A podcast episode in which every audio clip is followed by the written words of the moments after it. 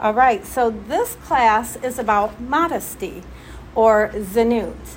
And this is a Mido that is not in your books. So you won't find it in the Everyday Holiness book, but you will find it if you have the Everyday Holy Day, which is the day by day companionship to this. There is one of those.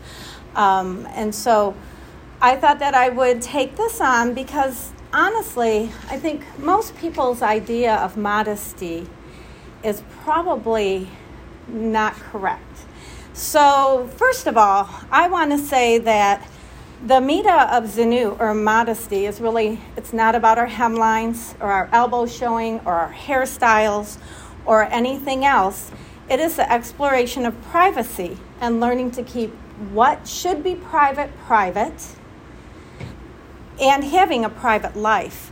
It's all about personal dignity. So today, this concept of private dignity really does not exist. And as a result, everything is flaunted and everything is public. Take a think about uh, Facebook, Instagram, uh, television, magazines, and blogs. Um, what is the main purpose of these things? It is to flaunt. It is to show my newest diamond ring, my new car, to talk about how wonderful my kids are in my blog, or if it's movie stars, it's their who they're dating, um, what they're wearing. So, a lot of what is in our life is all about putting out there our personal private lives. You know, 20 years ago, most of the things that people put on Facebook or Instagram would you wouldn't even tell your neighbor. But now people are putting these things out in a public forum where they never go away because even if you delete that post on Facebook, somebody read it. Maybe someone screenshotted it. Mm-hmm. You don't know. It's there forever. It's there forever. And a lot of the things, even if you take them down, if you do a Google search, you can still find them. And so people are putting things out in public forums that 20 years ago you would not even tell your friend. And so I think that the sense of privacy is completely gone within our society. And so Tzniut or modesty, T Z N I U T Okay. So, tzniut or modesty is just trying to get us back to knowing when to keep things private. And that tzadi means righteousness. Yes, yes, it does. And that's all going to be part of this class later. Yes, that is great. So, the definition of zanu is really decency or concealed, discretion, secrecy, or piety modesty is for both genders. A lot of times people think it is just for women, but it is not, it's for everybody. Modesty encompasses your walk, it encompasses your talk, your dress, your thinking, and your actions. In Micah 6 8 says, He has told you, O man, what is good and what does the Lord require of you but to do justice and to love mercy, to walk modestly with your God? So sometimes that modesty is also humbly. You, you will sometimes see it either way. So to do justice means to act in accordance with justice.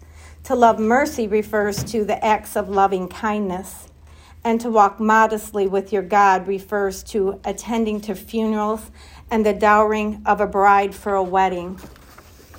Well, now we can deduce that if in these matters, which are normally performed publicly, Torah enjoins to walk modestly, how much more so in matters normally done privately? And that comes from the Talmud, from Sukkah 49b. So sometimes we see the word zenu uh, as humbly, and sometimes it's, it's modestly. Um, we see humility as a close connection to modesty. And so, if you think about what it means to be humble, you can kind of see how both of those words are really intertwined. um, when a person is humble, they're really not looking to draw attention to themselves. And so, therefore, their actions, their dress, their speech, and all of that will be more modest. Um, they're, a person who is humble is typically keeping their private life private. Um, and that's probably why we look at these people as being humble. Um, in order to express the importance of humility, the Mishnah uses a double adjective in its instruction to be exceedingly, or miod miod, humble in spirit, or to be very, very humble in spirit. And so we see that the word is double adjective because it's so much we want, so much humble. Um, the Chaim strive to practice modesty almost to the extreme. Um, in a supreme display of discipline, he always dressed very simple, very modestly. Um, he wore a simple hat that he only changed on Shabbat, very simple, modest clothing. Um, he ate simple foods. They were said that his home was almost uh, void of furniture because he was so humble and modest that he didn't want to flaunt anything that he had. Um, they also say that he didn't like it when people referred to him as a great tzaddik. He didn't like it when he was addressed in public and um, made a big deal out of it, even though he was very famous at his time. Um, he just wanted to be a simple man and to just live a simple life and not have attention uh, brought to him. Uh, annoyed when addressed by exaggerated titles and excessive praises, the Chaim pleaded with other rabbis to just stop referring to him um, as the great sage. He begged the bookstores not to focus on him, but on his book. And that comes from the Orchat Tzaddikim, chapter 3. Um, I'm going to read something from Simplicity, which was what we had just finished out of our book um, about the Chaim. An American visitor was passing through the Polish town of Radin and stopped in to visit the Chafetz Chaim. Entering the great sage's simple apartment, he was struck by how sparsely it was furnished. Where is your furniture? the man asked. Where is yours? replied the Chafetz Chaim. Oh, I am only passing through, answered the man. I too am only passing through, was the Chafetz Chaim's reply. So we know that he, you know, knew his place in this world. This wasn't his home. He was a sojourner. And so he didn't accumulate a lot of things and had a lot of things to, to show for himself. Um, and he did that on purpose because he was humble and because he was modest. Um, as we just read, uh, the Chaim practiced modesty in every aspect of his life. Um, we, we, read how the Chaim dressed simply. He shunned elevated titles as a way not to draw attention to himself and thereby maintain some privacy even when in public. Modesty is a mitzvah for both men and women. And we tend to hear more about it, though, um, for women. Eh, but as we see with this great sage, he was all about modesty. And, you know, if we think about uh, some of the great sages, but even just the Orthodox Jews, it is about modesty, um, n- not just in dress, but in speech and actions and, and things that they own. So, modesty is for everybody. Um, I don't like it when I hear from the Jewish world and the Christian world that that uh, modesty is just a woman's mitzvah, because I think that women take the burden of that, and. Um, Rabbi Friedman has a, a teaching out there on a video, which I, I will send to you, but I'm going to end up posting it onto the Facebook page. And he talks that you know, Hashem would not give women a mitzvah to protect men's eyes. You know? Listen to that one. Yes, yeah, you listen to listen. To it. It's really, good. it's really good and it makes so much sense because mitzvahs are for us to do for our benefit. And when we tell women you have to dress modestly because men can't handle looking at you because they may think things, that is the wrong concept of a mitzvah. Um, and so That's, maybe. That's almost Islamic. Yes, it is. Yeah. And there are a lot of religions that embrace that concept that women have to be modest because men may look at you. Um, we don't have the mitzvah of maybe men should be blind or maybe you know men should should be blind. should guard their eyes which they should but it's not a mitzvah for them it's a mitzvah for us it's a mitzvah for us to give us our power and our dignity back and so um, we have to remember that um, you know, woman's tzniut is to protect ourselves and to allow us to be revealed because we want to be revealed and known more than we want to be seen. And so we have to think of tzniut as something for us. Um, a lot of people think of tzniut or modesty as just a bunch of rules, like your hemline can't be, you know, this short or your neckline can't be too low. But it's not. Um, you know, some married women in most religious sects of Judaism, they cover their hair with a wig. And I'll tell you, some of those wigs are a lot better than my hair, and they are not modest in any way. And so you can take, like they say, well, the mitzvah is for me to cover my hair. Well, that may be so, but the mitzvah is to be modest. And so, though you can do the letter of the law by covering your head with this beautiful Farrah Fawcett wig, but it's not the spirit of the law, which is to be modest.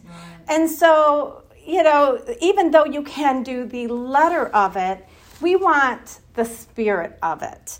And so, what I want to try to do with talking about Tzniut is to not give you rules because it's not about rules. Right. And it's not about hemlines and it's not about covering your head and it's not about any of the things that people think. You're right, it's the inner and it's the the soul part of modesty. Well, like what Yeshua said, it's, you know, that it talked about not committing adultery, but I shall say, you who even think, Think, about it have right. already committed it. So it goes deeper than thou shalt not. Right, then the letter of the law is the spirit behind it. I mean, a lot of Yes. people, it's like the Beatitudes.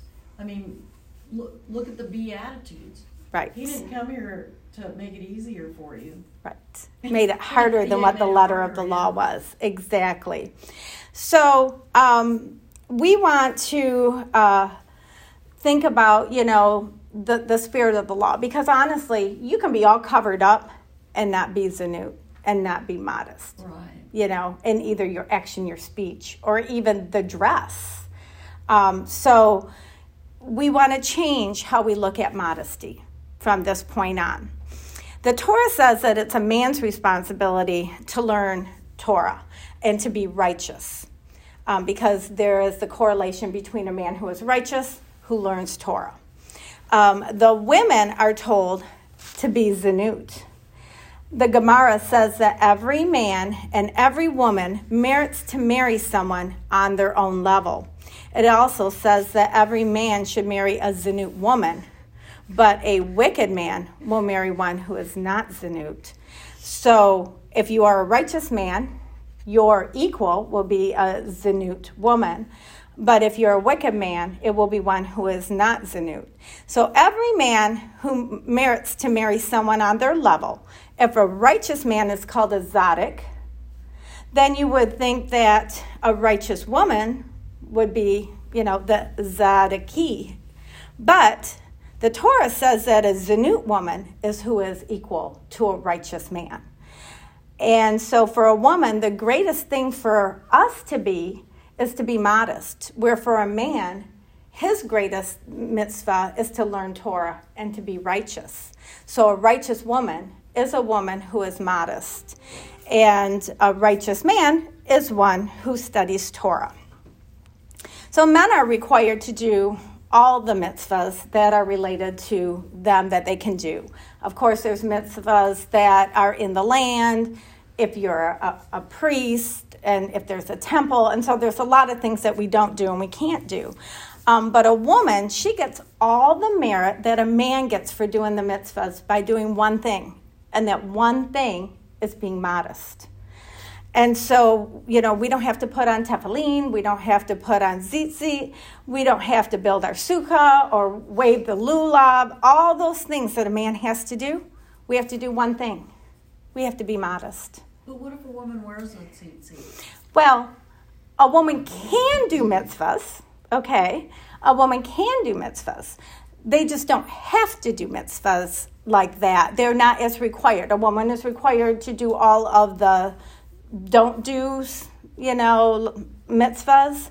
But as far as, you know, some of the ones that I just mentioned, like the seat seats or the wearing a tallit, or, you know, there's some that men are commanded to do. Um, you do not have to do them because you can get the same elevation that a man gets from doing them, but that you definitely can do the mitzvahs. Well, because I started wearing them because, mm-hmm. like, when I went to work, the minute my hand touched the door mm-hmm. um, on the work, I forgot who I was, who God was, and I thought, you know what, I'm going to try to wear them just to remind myself Self who they are. who yeah. I serve, mm-hmm. And mm-hmm. that I shouldn't be acting the way that I do at work. And it was amazing how it affected me. Right. And doing things, again, the way we dress, the way we carry ourselves, will all affect our behavior. They definitely do. They definitely do. interesting. I didn't know it would affect me that way. So I really, I don't outwardly wear them, mm-hmm. but I, because I wear them for myself to remind myself right. who I am mm-hmm. in the Lord. Right. Because if I can't remember otherwise, there's got to be something. Right. Absolutely. Absolutely. Definitely. Yes. Um, Hashem made Ad- Eve from Adam's rib, and that was hidden within inside of him. Um, and so God was saying, I'm going to give you a mouth, and I'm going to, but you are going to be Tzniut. And I'm going to give you eyes, but you're going to be Tzniut with those eyes. So, why did Hashem say, just don't look at any bad things with your eyes or don't speak Lashon Hara from your mouth? Because someone who is Tzniut is already doing that. So, he if he knows you're Zanu, if you are Zanu, you're not going to be looking at things that you shouldn't be looking at. You're not going to be looking at X rated movies. You're not going to be um, speaking Lashon Hara. And so Hashem says, don't speak Lashon Hara. Guard your eyes. But he knew that, that, that Eve was taken from that hidden place of Adam. And so we'll see throughout all of Scripture so many signs of modesty, so many signs of, of uh, hiddenness, concealment throughout Scripture, um, throughout a lot of uh, the books of the Bible, with Purim coming up. That is another one.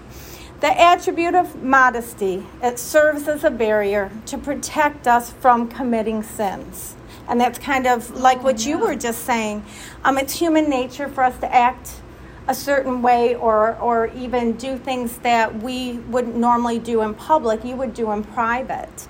Um, so, an outwardness of, of knowing who you are will help you behave better in a public and in private settings.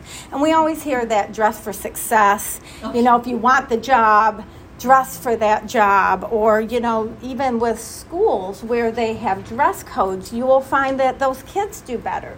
They're more respectful to each other, they're more respectful to the teachers, they get better grades.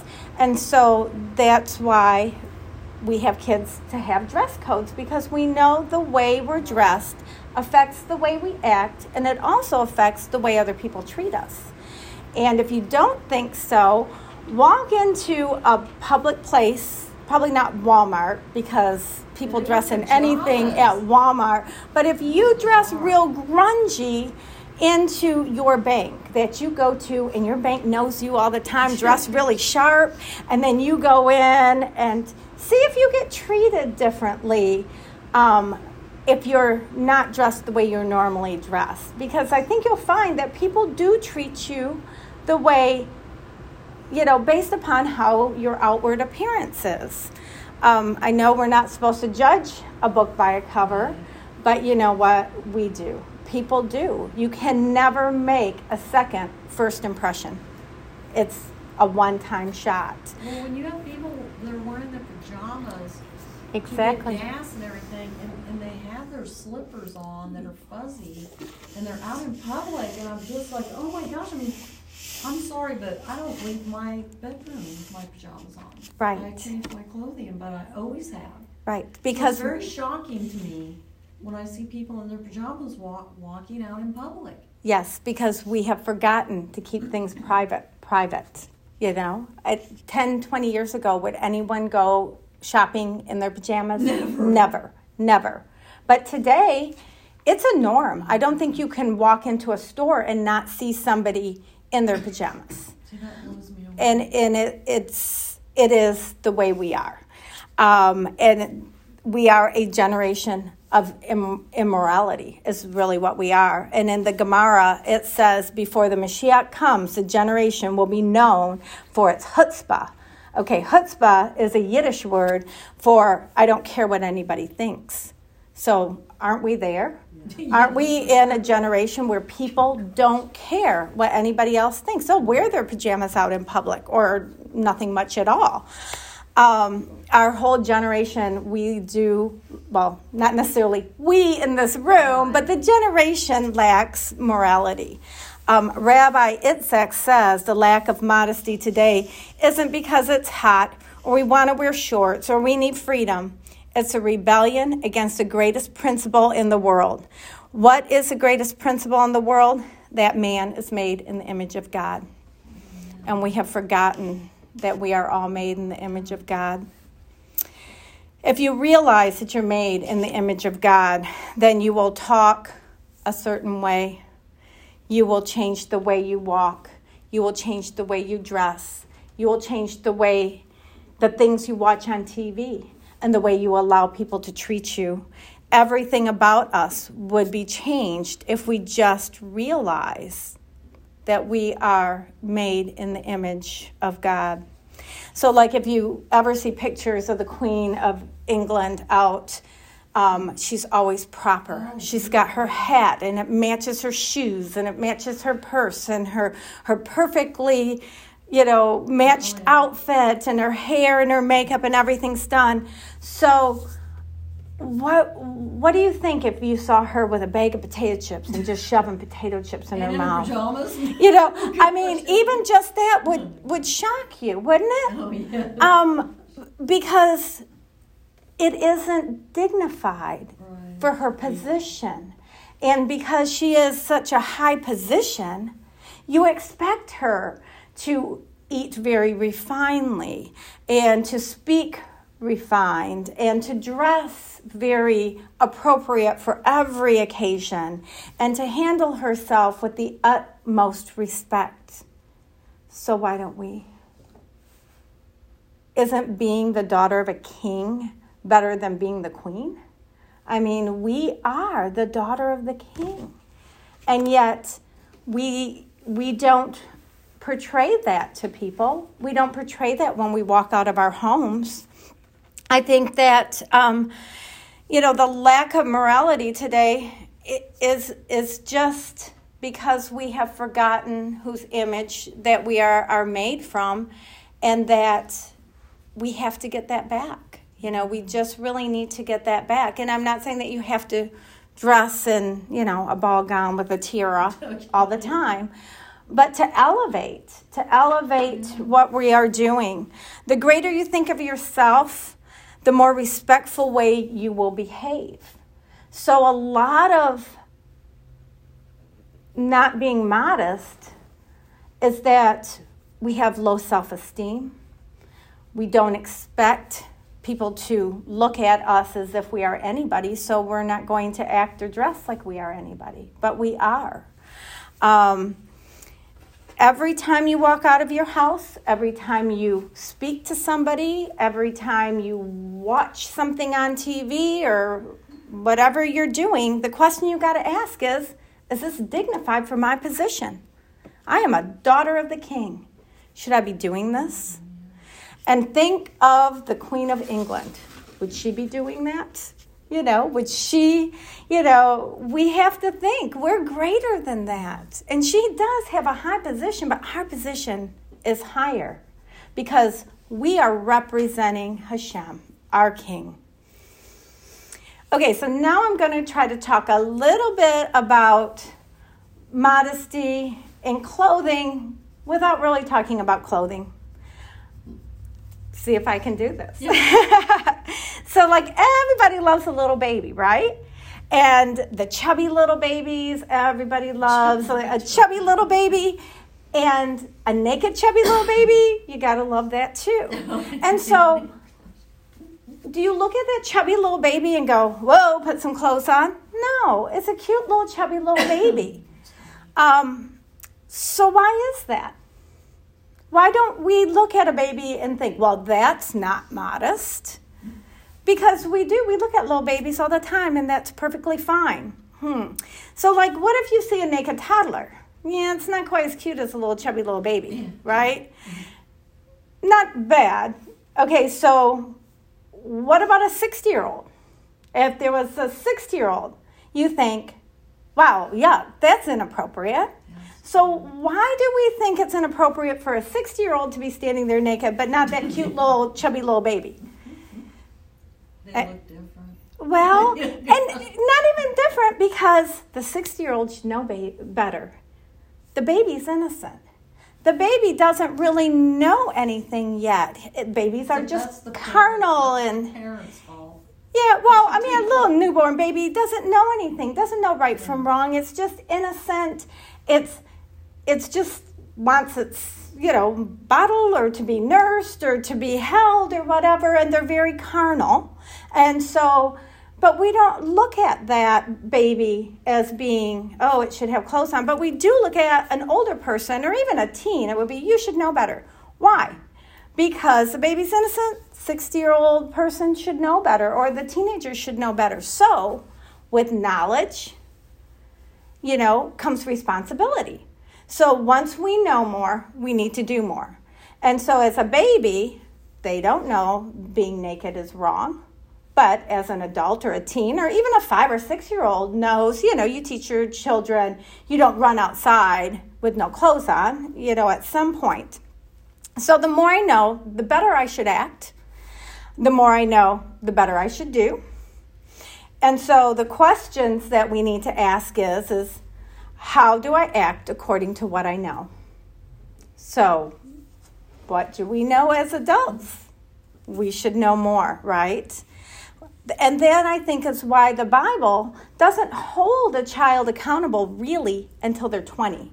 I mean, at 13, they are accountable to some degree, but at 20 is the capital punishment. So at 20, it obviously, Hashem says, okay, by the time you're 20, you should really know right from wrong. So that's another reason why, you know, with age comes knowledge and more responsibility. Our sages say that if a man, no, our sages say that man is the glory of God, but the glory of man is his clothing. So man, okay, man is the glory of God, but the glory of man is his clothing. So man is for God, but clothing is for man. So do we understand God? Not really. How do we understand God? Maybe by looking at his creations. And one of his greatest creation is man. And so we can look at how Hashem has created man to help us understand Hashem. And so we know that that man has um, a good inclination. We have a bad inclination. Hashem has made us with free will. And so we can look at all of God's creations and say something about God, even though we don't really know God. We know of his creations and how he has represented himself through the world. Um, how do people know about us when they first meet us? It's probably the way we look, our first impressions, and how we reveal ourselves through our speech, through our actions, through our, our dress, is how we reveal ourselves to other people.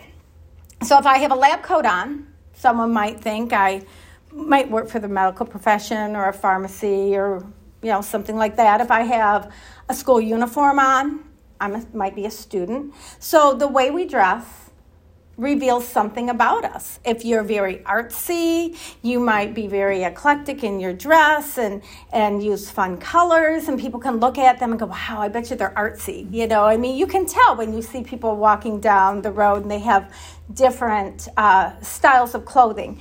That's a way that we tell the world something about who we are. Um, people do judge a book by its cover, and it is how we present ourselves to the world. But Judaism has a thing that says the inside should match the outside. And so the way you are inside should be revealed by the way we are looking on the outside.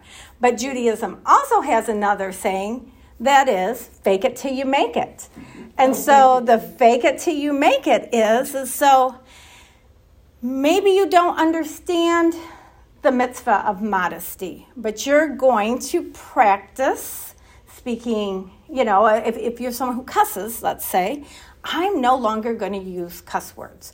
That might not be inside. You may be thinking those cuss words, but you've made the commitment to be an to deliver to the outside world something better. Pretty soon, your actions of not saying cuss words anymore is going to be internalized, and you're not going to be even saying them in your head anymore. Because what you do on the outside will eventually filter into the inside. So sometimes people will act the way they think other people think they should act. So I read a, uh, a study where they had taken a teacher and they told her, she was a new teacher, all the kids in your class are like the top students. That's why you've got them. They're all going to be the AP kids. So they're really going to need extra because they're all really smart. The problem was is that really these kids were not the top kids. They were the strugglers. But because the teacher was new and the teacher didn't know that, she treated all of these kids as if they were the top students. And you know what happened? They were the top. They all outperformed what had even expected of them because they were treated as if they were top students. And the teacher didn't know, and the kids rose to the occasion. That's neat. And so we know that if people treat children or adults in a certain way with certain expectations, they will rise to the occasion. And so that's what we need to do. We know who we are. We are the daughters of the king. And so we need to rise to the um, occasion. So if your grandmother, can give you another illustration here, if she gave you a ring after she passed, you took that ring and it probably wasn't more than $50, $25 ring. Wasn't an expensive ring, but to you it represented your grandmother. So you took that ring and you put that ring in your safe along with your diamonds and your gold and whatever else you have hidden in the safe. If a burglar came, what would they assume about that ring? It was valuable, right? Why would they think it was valuable? Because it was hidden in the safe, it was concealed. And so it's not that something is valuable that I cover it up, it's that when I cover it up, I give it value. And so if we lay everything out on the table, then it's not valuable anymore. because it loses its value. There is a concept that, um, well, the world says that if you flaunt it, you know, if you have it, you flaunt it. But Tzniut says to keep it concealed. And so there, there's really that concept that the more familiar you are with something, the less respect you have. And if you think about that, like with your parents or with your a teacher or, you know, a, a great, a person that you really respected, as soon as you, you say their first name and you're more on a one to one, that respect kind of goes down a little bit. And that is why in Judaism, it is a concept that parents don't allow children to call them by their first names, to sit in their chairs because that is the parent's chair. And as a child, you don't ever sit in your parents' chair at the table. That's their position. You know, and I remember right, and I remember as a kid Right, we wouldn't go in my mom and dad's bedroom and just plop ourselves on their bed or anything. That was their space. Because the more familiar, the more casual you are, the less respect that is given. And we see that as a big problem in today's society where we have children who don't respect their parents and parents who treat their children as other little adults they aren't in their position as a child. And so there is that lack of respect. And so we want to make sure that, you know, we're giving everybody that same respect, but that we're giving our own self that respect by not putting everything out there on the table. And again, I'm not even really talking about clothing, I'm talking about what you're doing and putting it up on Facebook. You know, I'm talking about even what you're thinking. You know, we don't have to tell everybody everything that we're thinking. It doesn't have to go from our head to our mouth. It can stay in our head. There's no reason why everything, every thought we have has to be spoken. Um, that's not modest, you know. So thinking of modesty in a whole lot of ways, um, and and not just the the dress thing. Um, we can conceal things from people, such as, you know, status, how much money we have, um, power, because it isn't something always to be flaunted. And we see again, Facebook, Instagram, all of that. It seems like the rich people will got to put their new car on, and you know, everybody's it. It's about my vacation, my new ring. But if you think about it, what if we just kept some things for ourselves, something that's just private amongst ourselves. So, with, with Purim coming up, I just wanted to talk just a little bit, because I don't know how much time we have, not a little bit, um, about Purim and its connection to modesty. And so, uh, the book of Esther is always read at Purim. And in the book of Esther, um, God's name is hidden. It's not said, not one time, not any of the names of, of Hashem. Um, God is hidden in the book of Esther. Also, Esther's identity is hidden and concealed. She uh, doesn't come out and say she's Jewish. Um, nobody knows that. She's changed her name from Hadassah to Esther, and so nobody really knows who she, who her true identity is. Um, we learn from the Zohar that Hashem's names are the way that he interacts with the world. Okay, and so every time Hashem wants to reveal himself with the world, he is going to um, use one of his names, and that is revealed in what is referred to as a garment. And so these garments, they all have names. So when Hashem wants to show himself, in the garment of mercy, his name is the Yud He Vav He. If he wants to show himself in the garment of judgment, he's Elohim. Um, if he wants to show himself as Hesed, which is loving kindness, um, he is the supreme God, El Elyon.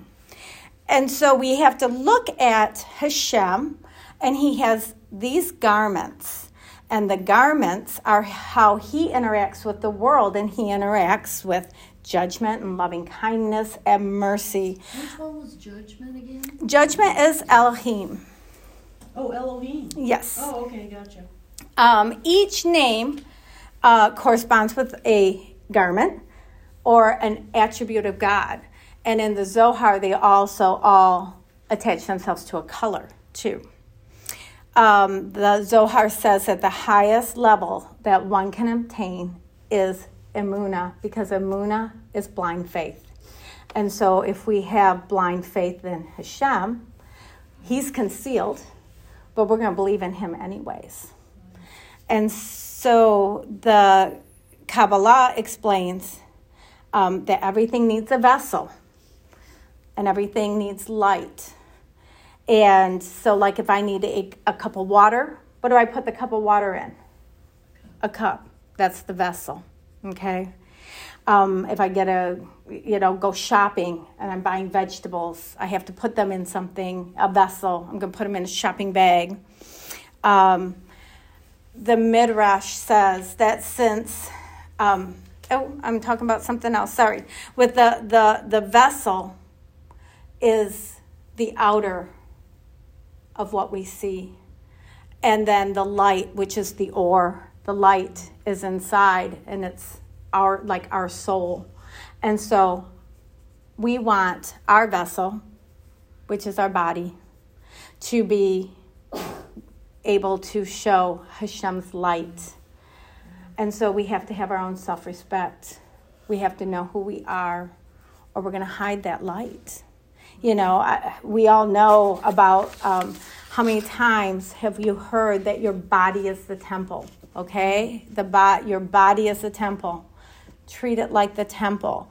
Um, in this Torah portion, which is um, in Exodus 25 8 and I don't know if I have my, I don't have it here. Um, it's over there, so I won't get it. But in Exodus 25 8, uh, we are told to make Hashem a sanctuary, to make it for him to dwell in it. And so the Midrash says, if, you, if someone has it, I'd like to read it if Yeah, you can pull it up. Because um, I can't pull it up on my phone, and my book And, is. and they shall make me a set apart place, and I shall dwell in their midst. Yes, okay, and so in there is plural. And so the Midrash is saying that since it's plural, it means you build yourself, your body, a temple, a tabernacle, and I will dwell within you. Um, it is talking about your mind, your home, your body. Build all of that as a tabernacle, and He will dwell with us in our homes, in our bodies, and in our minds. We have to be a holy place because He's not going to dwell someplace that isn't a holy place. So we have to think of it as our speech. Kind of reminds me a little bit of the Shema, Yes. Yep. where you Yeah. talk about it all day long. Yeah. and And your, your doorposts and, and your gate. yeah. It is our homes. And it, you know, your your table, Right. that is an altar. Your home, that is a tabernacle. It is supposed to be a holy place. When we, we offer Friday night meal and it's Erev Shabbat, how holy is that, you know? And so we have to remember that all of us, all of our life, our homes, our businesses, our, our speech, everything we do has to reflect back that light because Hashem does dwell in us. And we all know that Yeshua would say that all the time. You know, abide in me and I will abide in you.